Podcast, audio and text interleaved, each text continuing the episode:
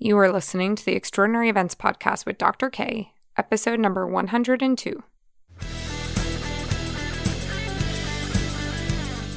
Welcome to the Extraordinary Events Podcast, where we aim to educate, inspire, and empower individuals who wish to design transformational experiences. Now, your host, Event Education Champion, Dr. Kristen Mallett.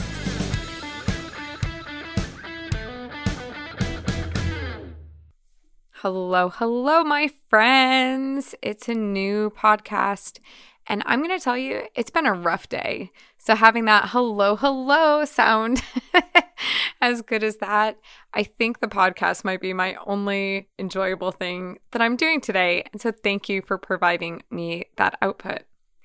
So, what's been going on? What's been going on in my life?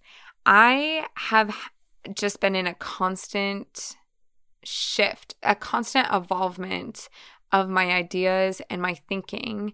And it's kind of rocking my world a little bit.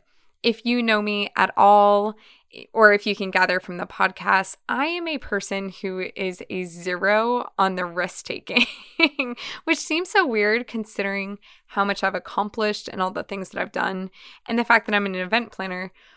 But I am a zero in risk taking. I thoroughly weigh all of my pros and my cons, my fors and my against before I make any decision. And I almost always take the safe decision. And this has really been kind of an interesting mindset throughout my life. And there's a lot of origin roots from my childhood and, and my family that kind of come up from that. But I've had some really cool and interesting revelations. I have one friend in my life who I love hanging out with, and it's because of what I call intellectual stimulation. Now, when I try to describe this friendship and this quote unquote intellectual stimulation to other people, it doesn't always make sense. It's not that every single interaction or conversation is intellectual, doesn't mean that they're all stimulating it doesn't mean that every time I have a conversation, it's about a deep topic. But I think that having multiple people with varied viewpoints in a single conversation can help you approach topics in a completely different way. And oftentimes, it's not actually the main argument, it's just a side comment that's made. And I find that a lot of times when I attend professional development trainings, it's not necessarily the objective of the lesson that impacts my life. It's the side comments made from the other attendees that inspire me to think about things a little differently.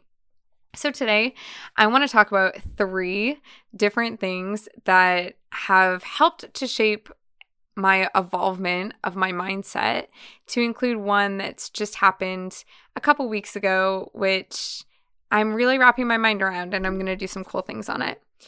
I want to start with saying that sometimes when your mindset evolves, it can seem like you're changing your mind or changing your decision.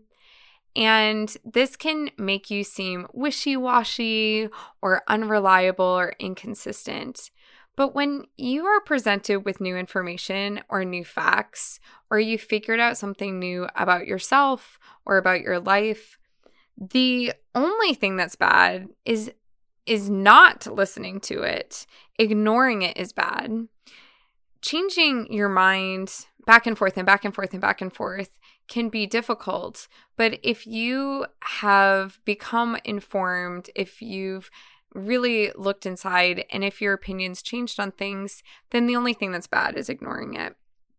We have to remember that oftentimes all of our decisions and our viewpoints on the world are based on the experiences that we've had.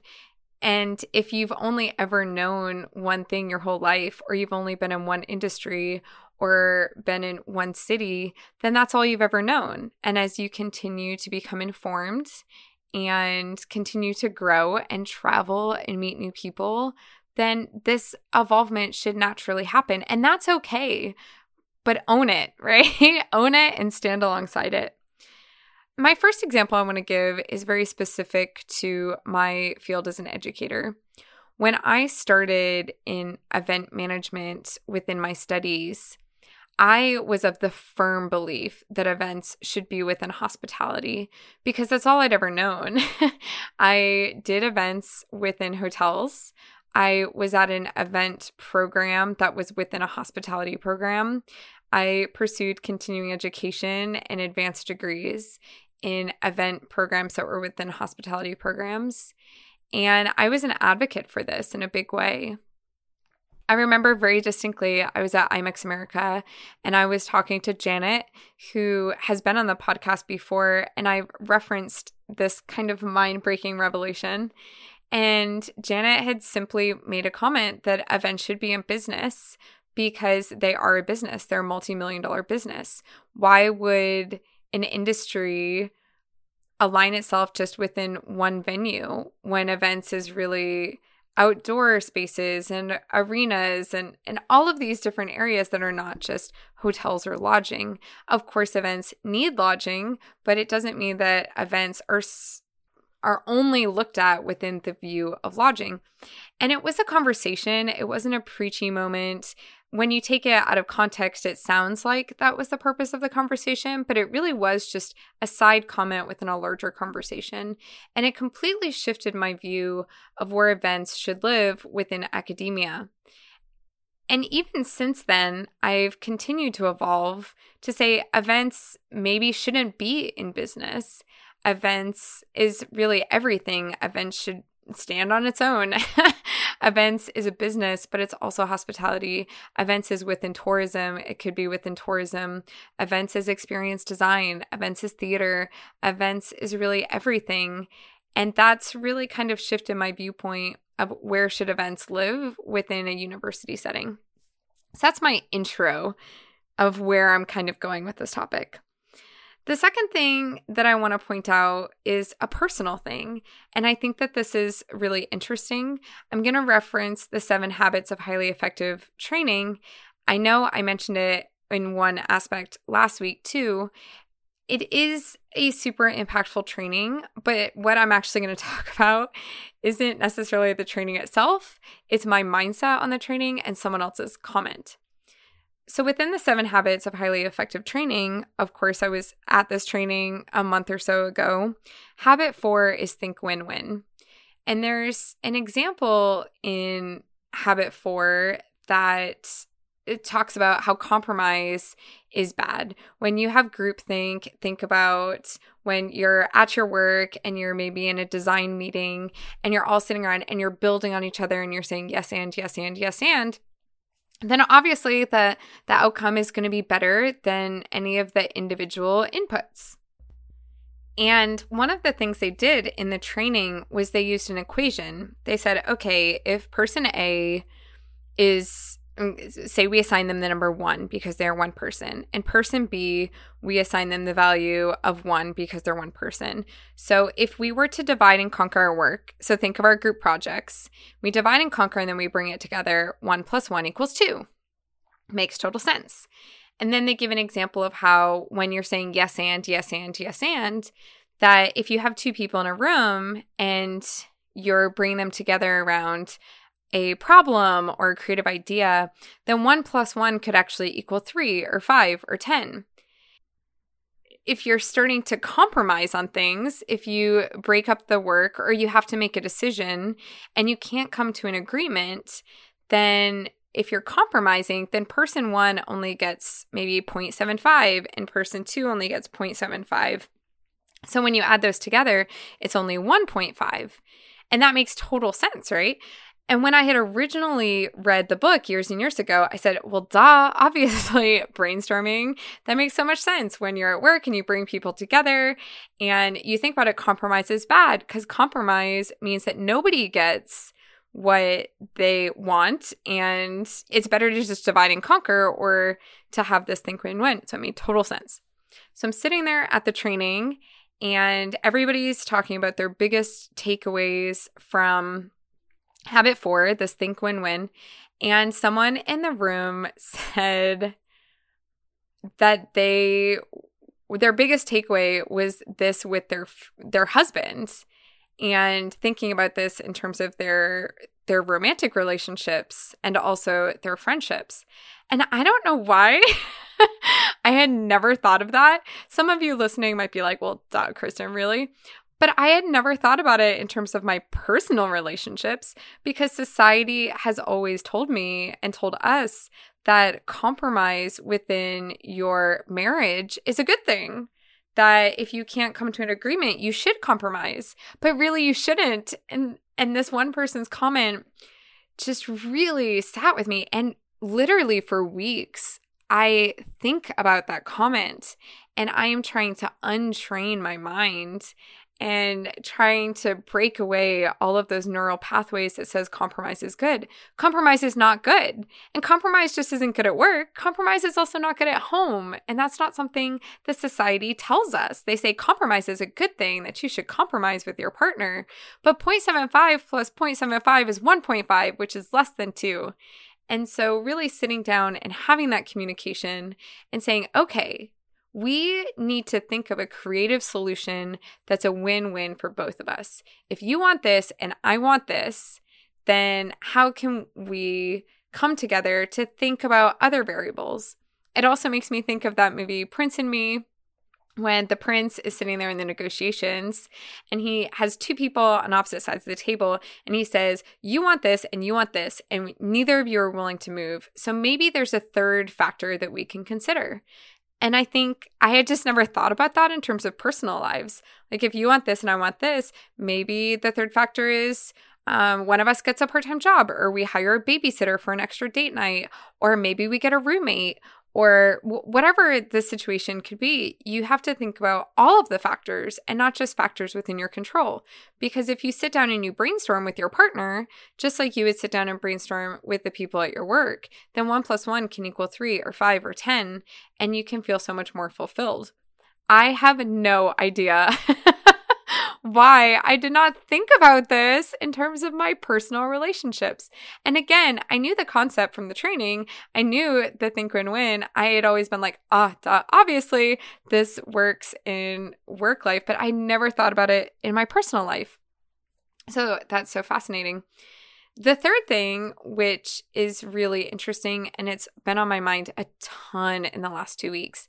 So, in episode number 100, so two weeks ago, I did a, a, grand reveal that I was opening up a consulting, officially a consulting company called Find Your Way. And the tagline uh, that my students came up with is Find Your Way with Dr. K. And it was really focused a lot on instructional design and uh, crafting better design experiences. And my whole concept, which I say in my classrooms all the time, is I am as good of an educator as I am because of my background in events, because events and education are the same. What is an event? An event is two or more people brought together for a common purpose. And if we think about it like that, every single class is an event because every single class is two or more people coming together for a common purpose, which is to learn that day's objectives. Or maybe in some cases to get an A or to pass the class or to get their degree, but they're there for a common purpose. And so, if teachers were doing their job right, they would design that experience to to look at those objectives and how best to meet those. So awesome, great. That is obviously what I'm doing. I'm an event education champion and I'm a champion for quality event education. Awesome. So I did this launch and that and that was like my whole purpose and my whole vision, my whole goal. And then I had a couple people reach out to me and they said, Hey, Kristen, heard your podcast. That's so exciting. Do you work with with coaches, like life coaches? Because we're not in events, but the concept's still the same with two or more people coming together for a common purpose to learn that day's objectives. Those objectives just don't have to do with events. And I don't know why, but my brain was just like, obviously. Like, why hadn't I really thought about that in that pursuit? I help all the different teachers at the my university, my former university, different universities. I help them all with their uh, syllabus and their grading structures and thinking about their different assignments creatively. And I don't know why. I just never thought about it in terms of like a, a coach for coaches, like a coach market of if you become a life coach, or if you're becoming a business coach or career coach, you have very specific content you're trying to get across. And this is a very crowded marketplace. And oftentimes, when people come in, they're advised to have very low overhead costs. So they typically do like a voiceover PowerPoint, really long lectures, and that's not good, right? Like nobody's going to be engaged with that. It's actually going to be harder to sell your product. And they think that that's their only option because it's a low cost. And they don't think about different things like, well, you can record on Zoom for free and then you can have your picture and your video, and you can have all those different elements incorporated very, very inexpensively. I was having kind of this thing, and of course, I'm like, yes, I will definitely help you. Let's figure out what that looks like. I would love to help you. And then a couple days later, I got an email that was not related to my podcast. Somebody never even kind of heard of me, heard of me through word of mouth, and said, Hey, I'm in this education sphere for K through 12, and we're doing some programming. We heard that you're really, really good with facilitation and with program design, and we would love to know if we could meet with you for an hour or two to kind of look at our program and our program structure. And it just like all kind of clicked all at once of just expanding that mindset to be like, what is my goal in life? Is my goal just to educate on events? Is my goal just to advocate for the event industry? Is my goal just to be a teacher?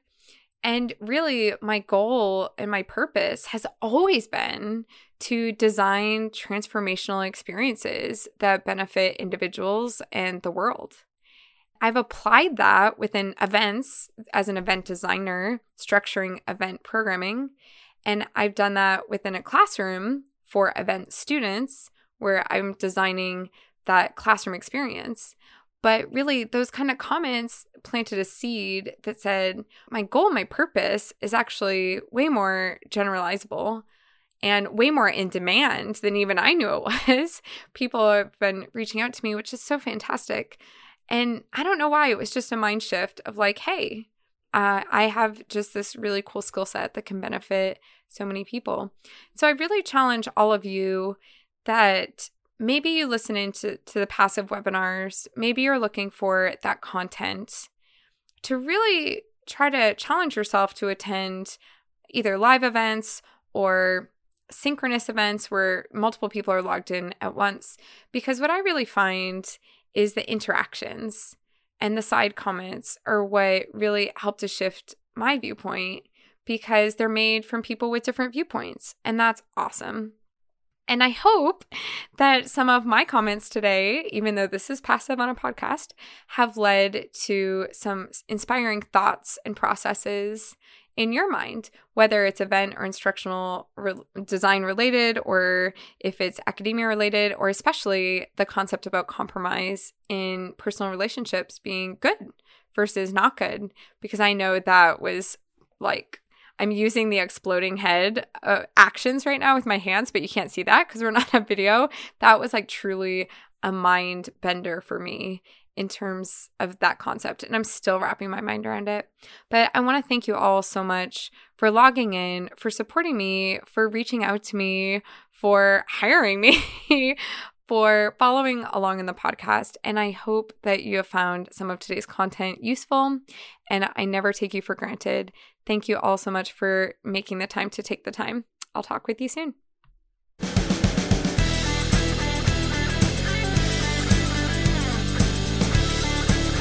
Thank you for listening to the Extraordinary Events Podcast. Stay tuned for our next episode.